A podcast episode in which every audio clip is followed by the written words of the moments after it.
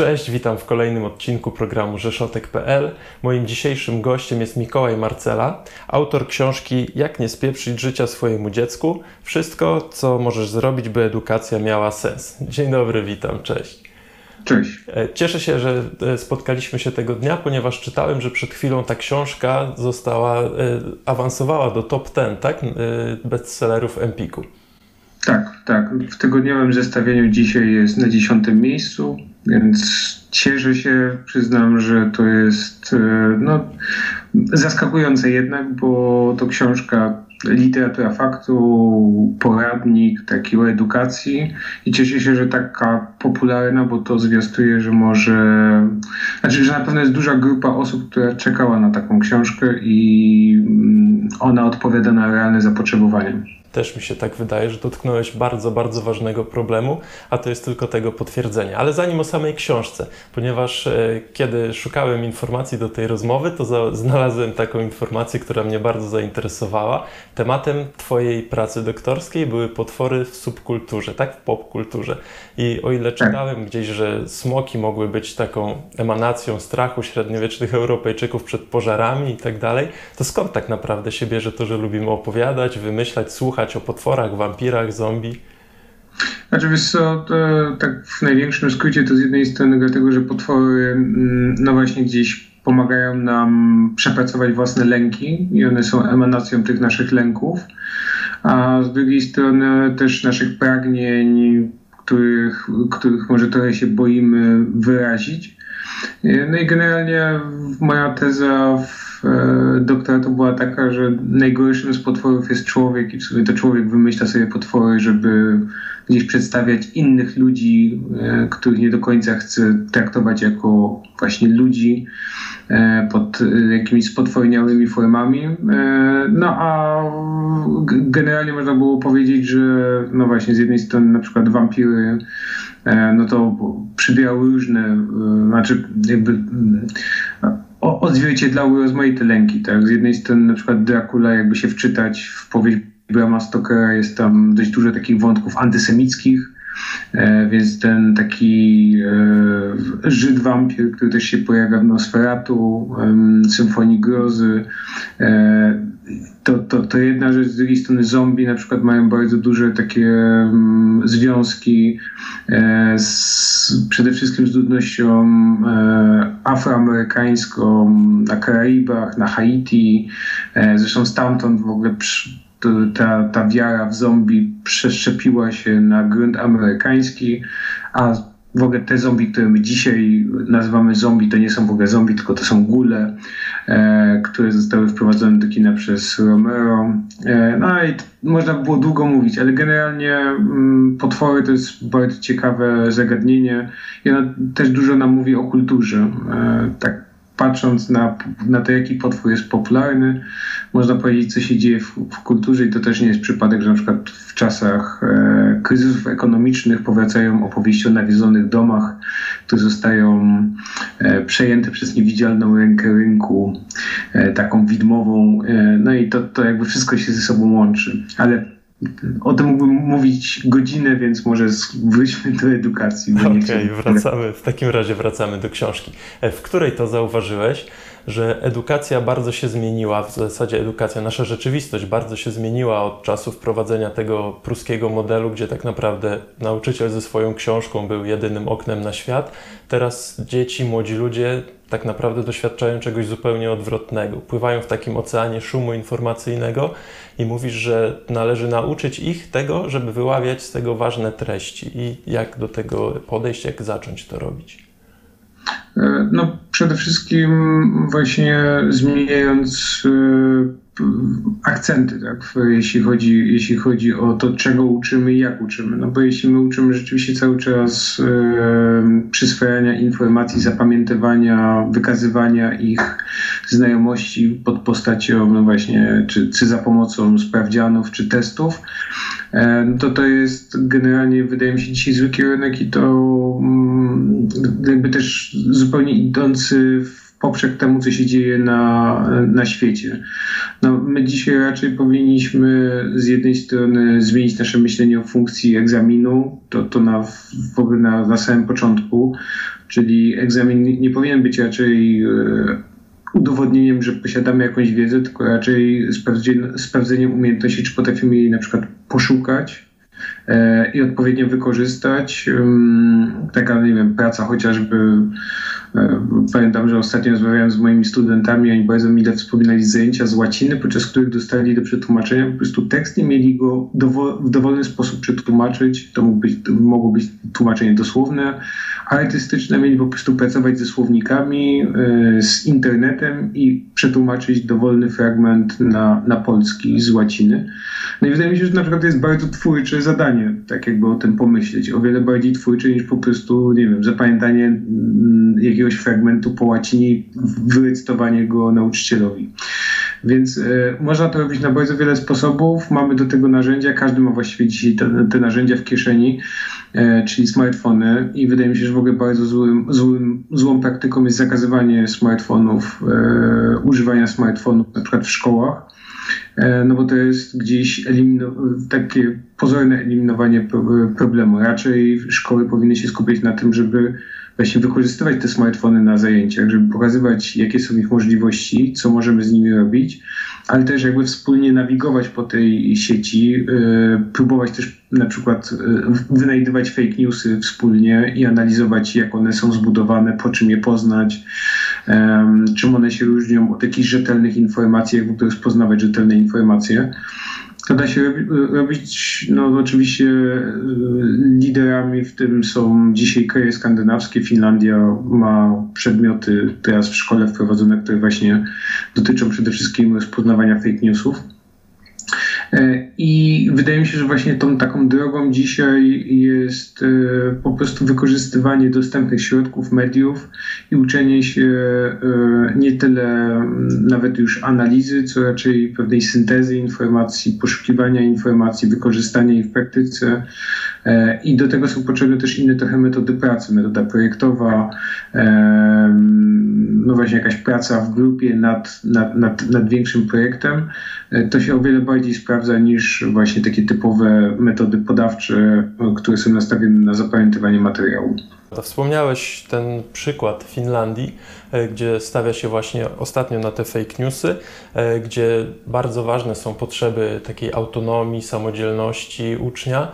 I ja widzę tutaj taki trochę dysonans, bo chcemy mieć to samo, a z drugiej strony cały czas tą szkołę próbujemy zamknąć i nauczyciela przez to w jakieś takie sztywne ramy regulacji, przepisów, sprawozdań, wyrażania zgody i tak naprawdę braku zaufania, bo no ja mam takie odczucie, że to oczywiście może działać i trzeba i zmierzać w tym kierunku, ale jak nauczyciel, który sam nie ma takich kompetencji, może je delegować na ucznia. Nauczyciel, osoba, która boi się e, o wszystko, na wszystko musi mieć podkładkę, papier e, i zastanawia się, czy może pozwolić dziecku wyjść do toalety, co jest no, naturalną potrzebą ludzką i uważam wręcz barbarzyństwem, no jak można tego zabronić.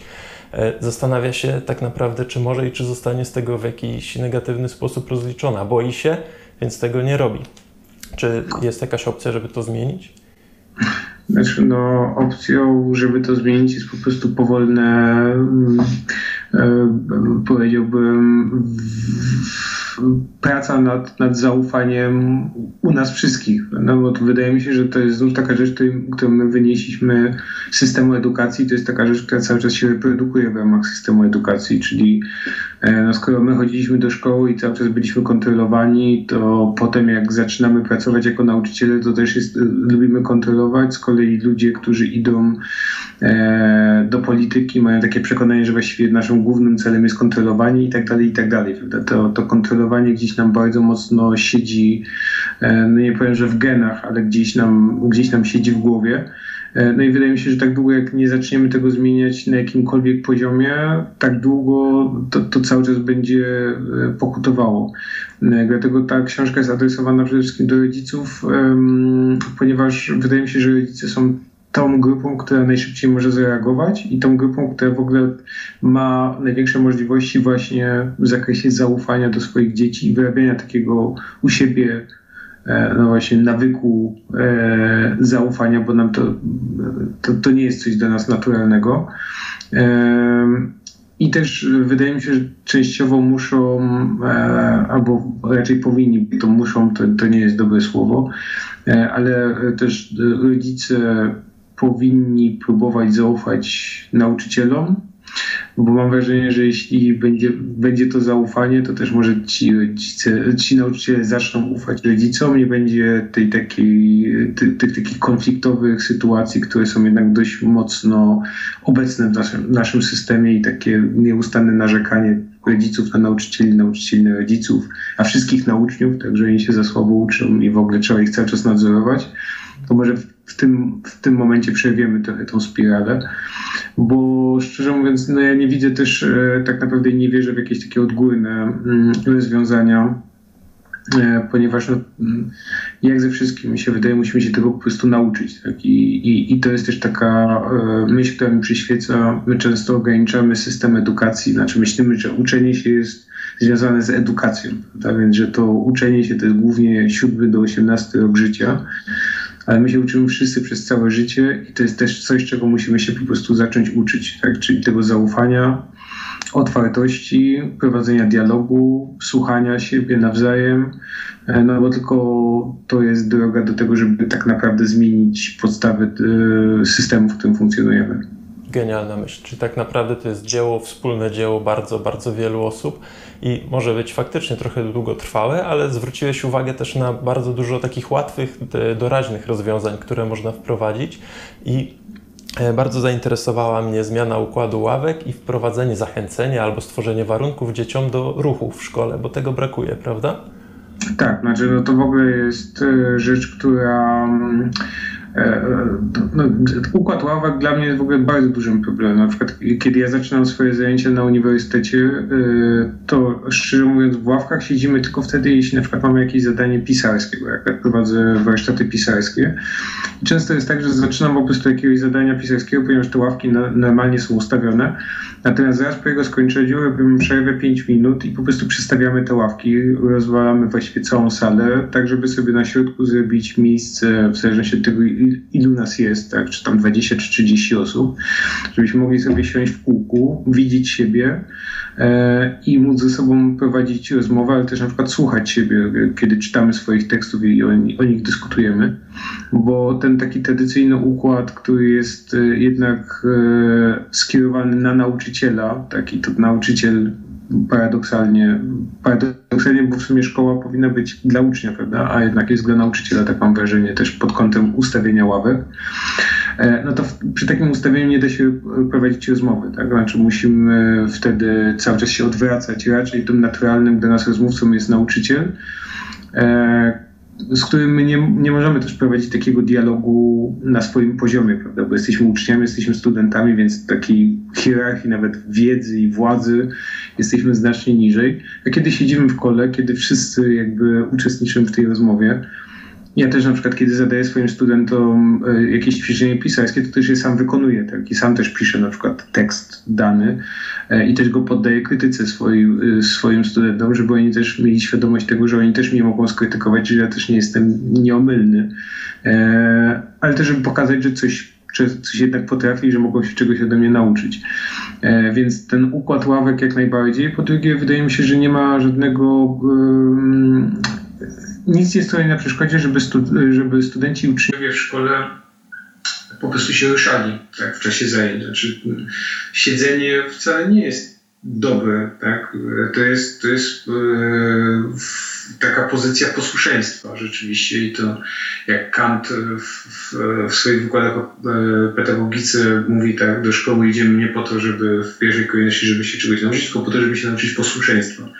To jest pozycja posłuszeństwa, też takiej uległości i bierności. E, natomiast żeby człowiek funkcjonował prawidłowo, no to dla nas naturalny jest jednak ruch. E, I ja też na przykład uwielbiam chodzić na spacery długie, na zakupy na przykład gdzieś. Jak mam iść do sklepu, to raczej idę. E, czy to jest, nie wiem, kilometr czy dwa kilometry. Ale też po to, żeby sobie przemyśleć niektóre rzeczy. W czasie tego spaceru bardzo dużo rzeczy wpada mi do głowy. Mogę znaleźć jakieś rozwiązania. I wydaje mi się, że też w szkole taki ruch w czasie zajęć byłby jak najbardziej wskazany a już na pewno nie, e, nie doprowadzałem do takiej sytuacji, że siedzimy przez 45 minut, bo dla mnie to jest zawsze bardzo trudne wysiedzieć tak długo. E, ja właśnie cały czas chciałbym się ruszać. I przypuszczam, że takich dzieci jest bardzo dużo w szkole. One mają bardzo dużo energii e, i za bardzo nie wiedzą, co z tym robić, zwłaszcza w takiej tradycyjnej strukturze lekcji, gdzie metodą jest właśnie wykład który zupełnie też do nich chyba już dzisiaj nie trafia z powodu też pewnych zmian e, poznawczych związanych z naszą kulturą. E, natomiast ja bym w ogóle generalnie pomyślał nad tym, co możemy zrobić, żeby ta edukacja pod kątem właśnie upodmiotowienia uczniów wyglądała nieco inaczej. I no tutaj mamy na pewno dużo do zrobienia. E, też musielibyśmy właśnie pomyśleć raczej o procesie uczenia w perspektywie budowania relacji, a nie opierania go na, na właśnie władzy i strachu, bo niestety bardzo często um, edukacja kojarzy się uczniom ze strachem, um, z tym, że oni raczej, jeśli na przykład czegoś nie zrobią, to właśnie dostaną jedynkę, dostaną uwagę. Um, i też wymuszane to jest na nich właśnie za, za pomocą tak, takich, takich kar czy właśnie nagród. Czyli sprowadzanie edukacji do jednej, jednej, jedynej poprawnej odpowiedzi, a nie do zadawania pytań, tak? E, tak, no to, to, w ogóle, to w ogóle jest bardzo duży e, problem edukacji. Dzisiaj wydaje mi się, że też dlatego w ostatnich dekadach wcale nie tak dużo mieliśmy takich przełomowych odkryć. E, ostatnio o tym rozmawiałem na przykład z moim tatą i, i jeśli tak się nad tym zastanowimy, to bardzo dużo pomysłów rozwijamy w ostatnich latach, ale jest mało takich przełomów. I wydaje mi się, że też problem jest właśnie ten, te, to pójście w stronę testów, e, myślenia w kluczu, właśnie raczej edukacji, która stawia na od, nauczenie odpowiedzi, a nie na zadawanie pytań. Od tego zacząłem, prawda, że ten egzamin na przykład dzisiaj w postaci e, wykazywania odpowiedzi, no według mnie jest e, mało e, przydatny, zwłaszcza w perspektywie takich no właśnie jakichś zadań, jakich sobie stawiamy, żeby nasza gospodarka była innowacyjna, żebyśmy byli właśnie kreatywni, no to chyba nie ten droga. Raczej musielibyśmy się zastanowić nad egzaminem, który byłby egzaminem krytycznym, tak? który raczej stawia pytania, który raczej dąży do podważenia jakichś stanowisk czy jakichś teorii.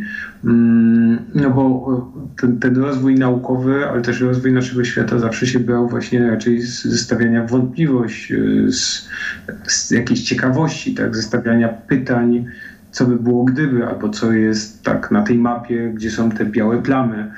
E, tak, tak przynajmniej Harari e, tak określa, dlaczego nasza kultura zdominowała świat. No właśnie dlatego, że byliśmy ciekawi tego, jak wygląda świat i potrafiliśmy podważyć e, dotychczasowe opowieści i teorie, które jakoś tam organizowały go do powiedzmy XV-XVI wieku.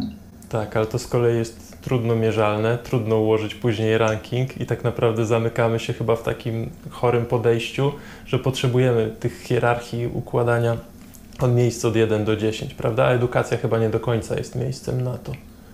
No tak, ale to znów wynika z, z tego, skąd się wziął e, e, ten, ten, taki pęd do parametryzacji i do właśnie tworzenia hierarchii. No, to wynika z tego, że ten model uprzemysłowiony, on jednak gdzieś wychodził od e, fabryki jako tego miejsca, które miało być pewnym mm, miejscem takim wzorcowym, jeśli chodzi o myślenie o edukacji, czyli no właśnie edukacja zorganizowana jako pewna taśma produkcyjna, e, tak z dwunastoma odcinkami produkcji przez 12 lat. Moglibyśmy tak dzisiaj powiedzieć, tak, e, mierzenie jakości produktu co rok. Jeśli nie, nie spełnia tych e, testów jakości, to powtarzamy tą taśmę produkcyjną przez rok i potem leci dalej. No i potem ten finalny mm, test w postaci e, matury. I e, no pod, tym, pod tym względem akurat e, edukacja dzisiaj już zupełnie się, zupełnie się nie sprawdza. My już nie potrzebujemy, zresztą nasza gospodarka dzisiaj odchodzi od tego sektora, byśmy powiedzieli, produkcji, a bardziej stawia na usługi. Więc to też tak powinno nam dać trochę do myślenia. E, ale no, my potrzebujemy dlatego dzisiaj zupełnie innej edukacji. Edukacji takiej właśnie bardziej spersonalizowanej, bardziej stawiającej na rozwijanie potencjału i talentu ucznia. Mm, w tą stronę też idą zmiany w bardzo wielu systemach edukacyjnych e, w ostatnich latach i to też postulują rozmaici reformatorzy mm, edukacyjni.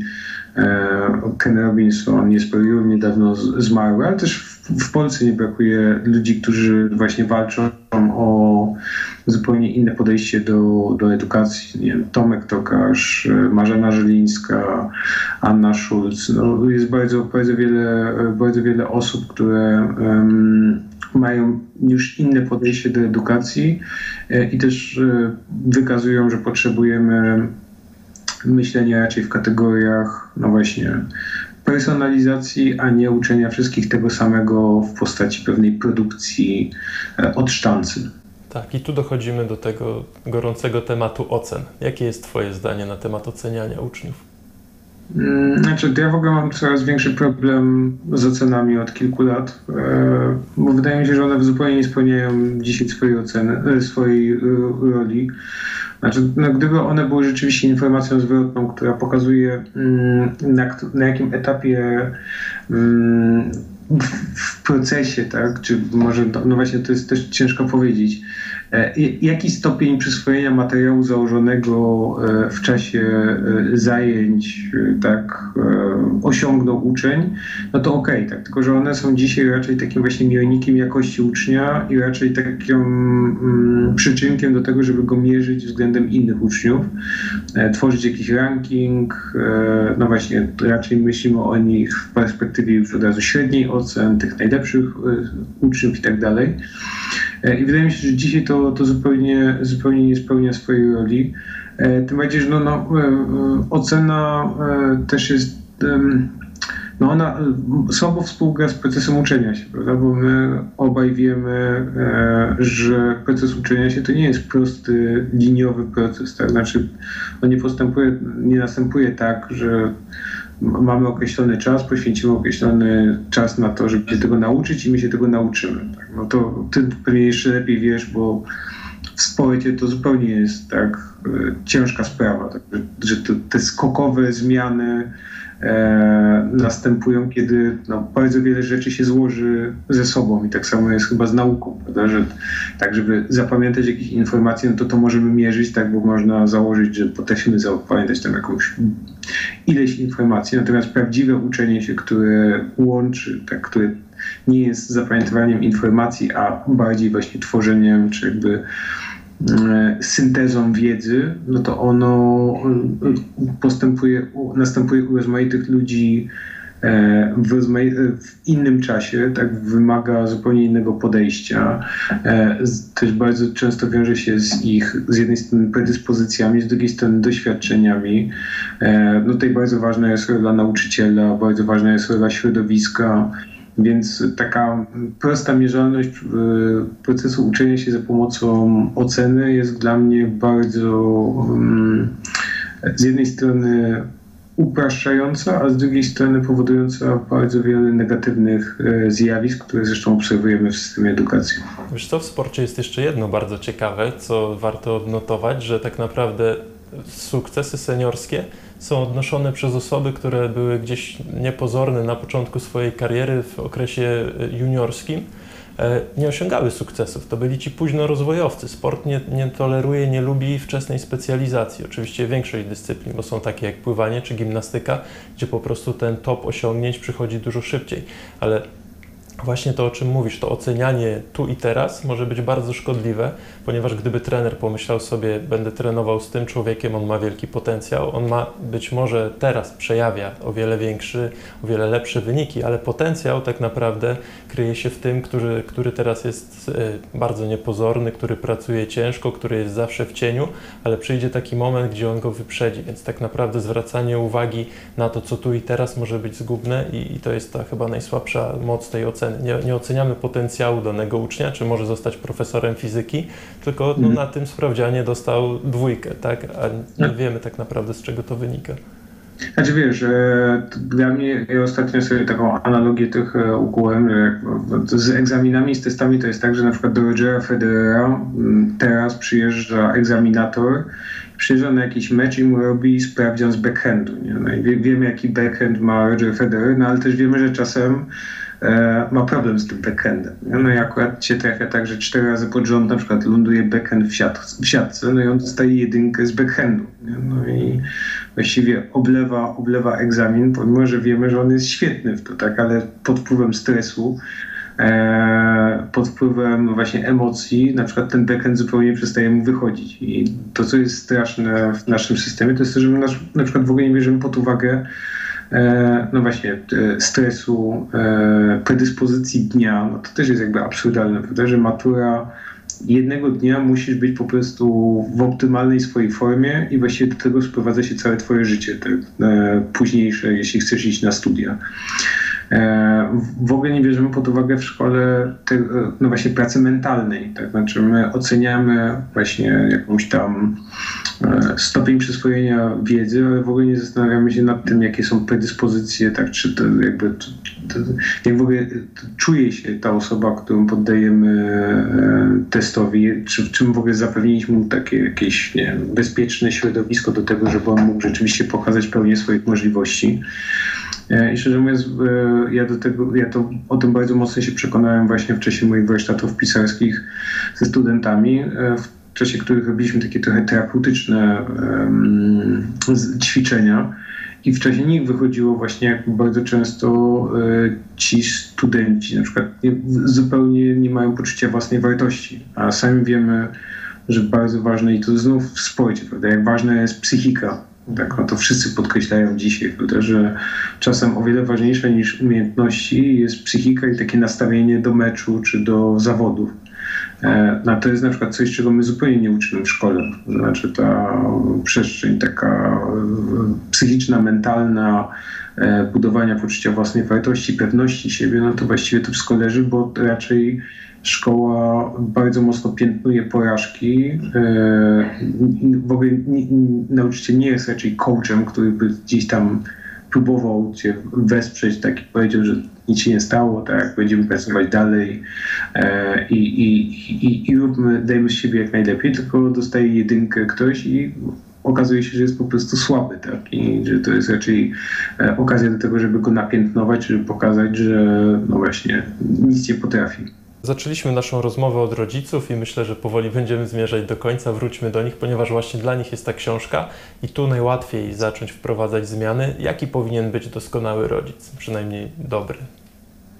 Znaczy, no ja bym wolał dobry, bo doskonali to nie wiem, jak to z, z ideałami, e, ale no, wydaje mi się, że do, dobrych rodziców po pierwsze nie brakuje i jest bardzo dużo taka, bym powiedział, jest duży potencjał, tak? Tylko wydaje mi się, że bardzo wielu rodziców wie, że z systemem coś jest nie tak, tylko nie do końca potrafią sobie to określić.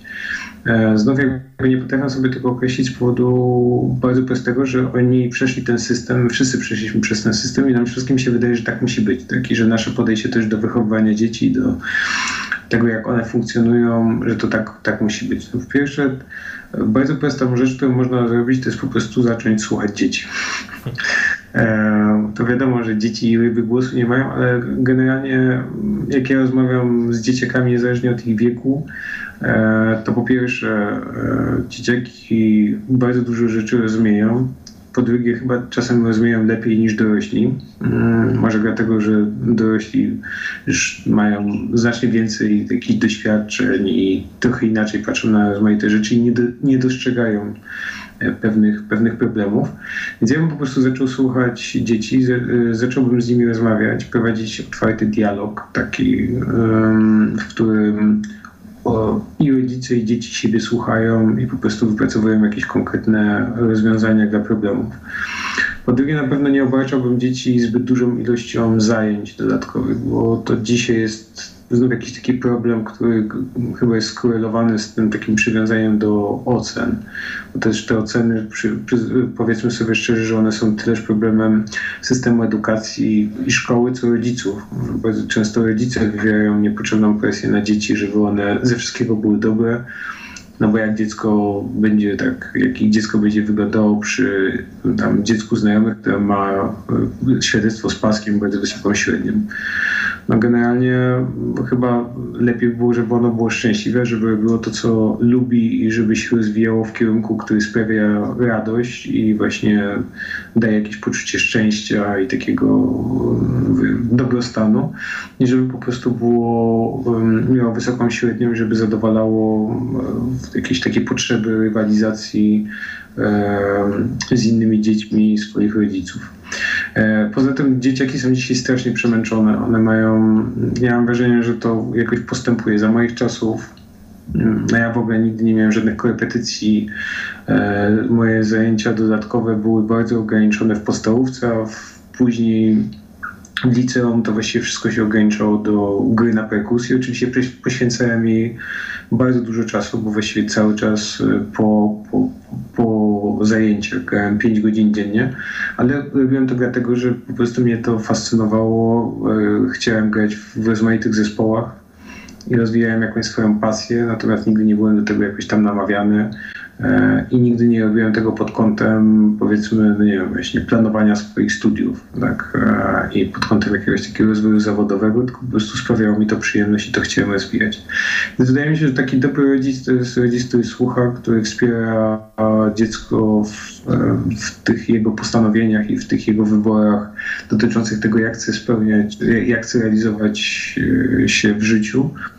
E, I to jest też taki rodzic, który pozwala przede wszystkim na zabawę, bo ostatnio kilka takich rozmów przeprowadziłem na przykład e, z rodzicami 5 czy 6 latków, którzy już się martwią o tym, kiedy oni mają uczyć i jak mają uczyć to swoje dziecko. No więc generalnie fajnie było, żeby te dzieci jak najdłużej się bawiły, bo wbrew pozorom i wbrew temu, do czego nas przyzwyczaił system edukacji od podstawówki przez liceum, do uniwersytetu. Zabawa jest najlepszą formą e, nauki. Każdy chyba z nas to wie, że jak my się bawimy i do czegoś podchodzimy mało poważnie, to często znacznie więcej z tego wyciągamy dla siebie niż podczas takiego naprawdę poważnego studiowania e, i, i, i, i, takiego nastawienia, że muszę coś zrobić. W czasie zabawy mm, możemy testować, możemy popełniać błędy, możemy wcielać się w rozmaite role, e, dopuszczać rzeczy, których normalnie byśmy nie dopuścili i to jest bardzo często no, nie do przecenienia w procesie uczenia się.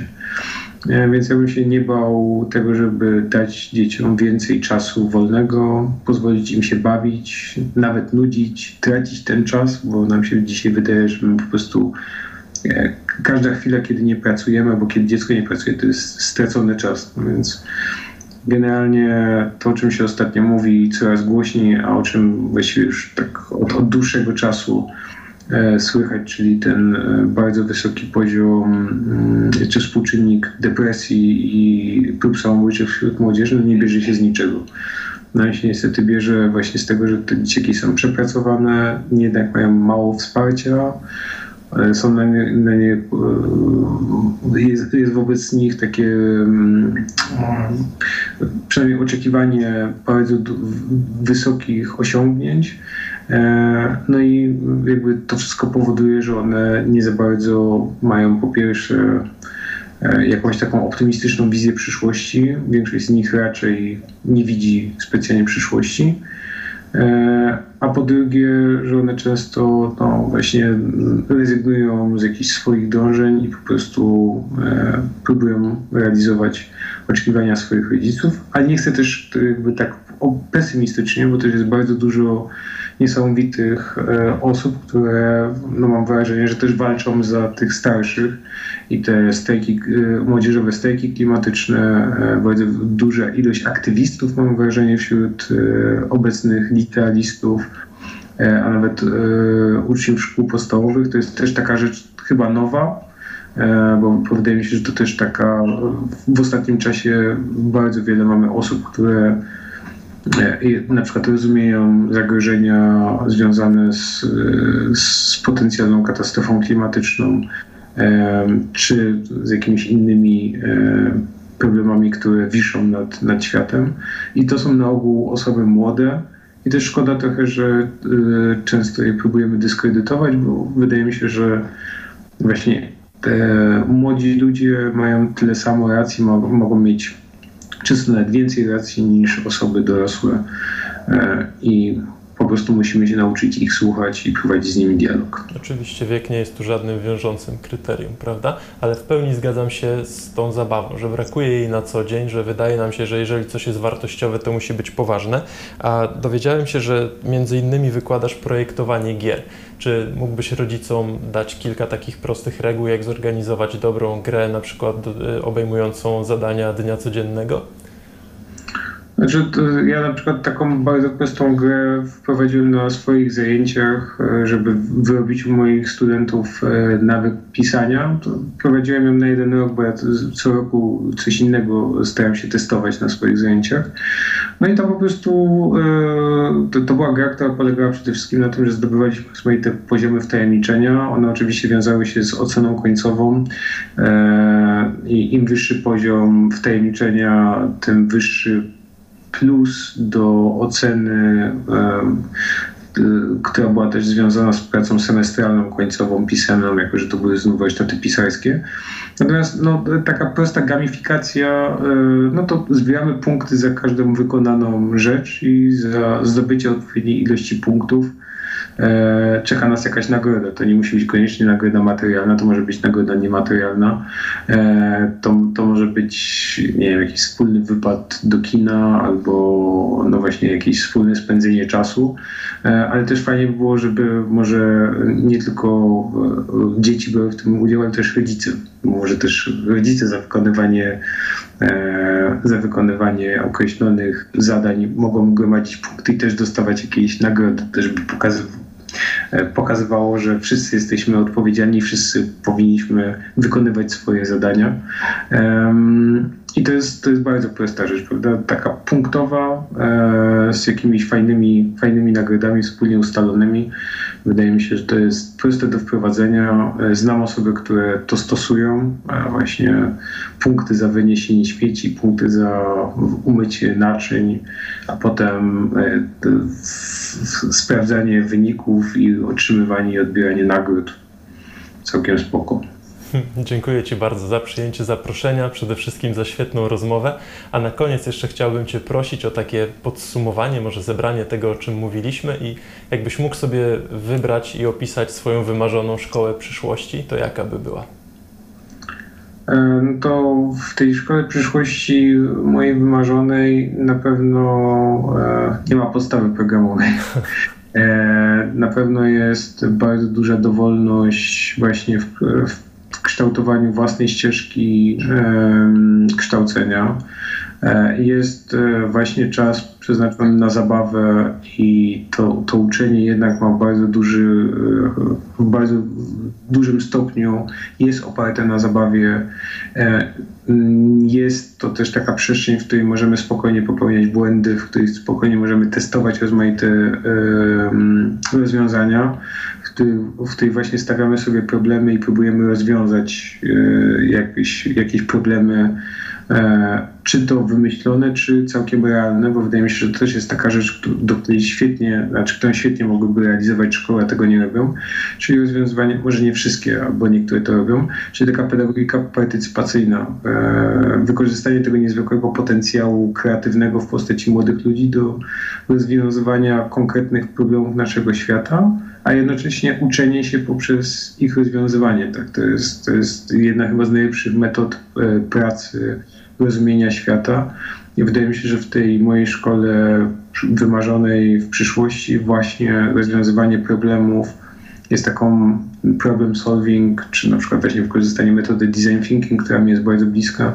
To są takie metody, którymi się uczymy i które też w praktyce pomagają nam e, rozwiązywać, e, rozwiązywać e, jakieś realne problemy naszej społeczności, czy może nawet globalne.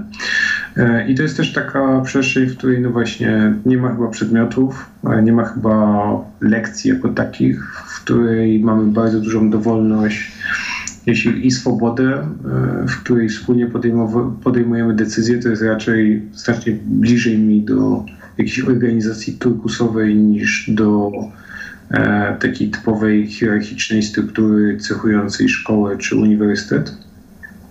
E, no i to jest przede wszystkim przestrzeń, w której budujemy e, ten proces uczenia się na relacji. Tak? Znaczy mamy dobre relacje, e, w której wszyscy jesteśmy na tym samym poziomie i po prostu nauczyciel raczej wspiera proces uczenia się e, uczniów, pomaga im, jest do ich dyspozycji, a uczniowie z kolei są tymi, którzy wybierają dla siebie ścieżkę e, i szukają tego, co ich interesuje.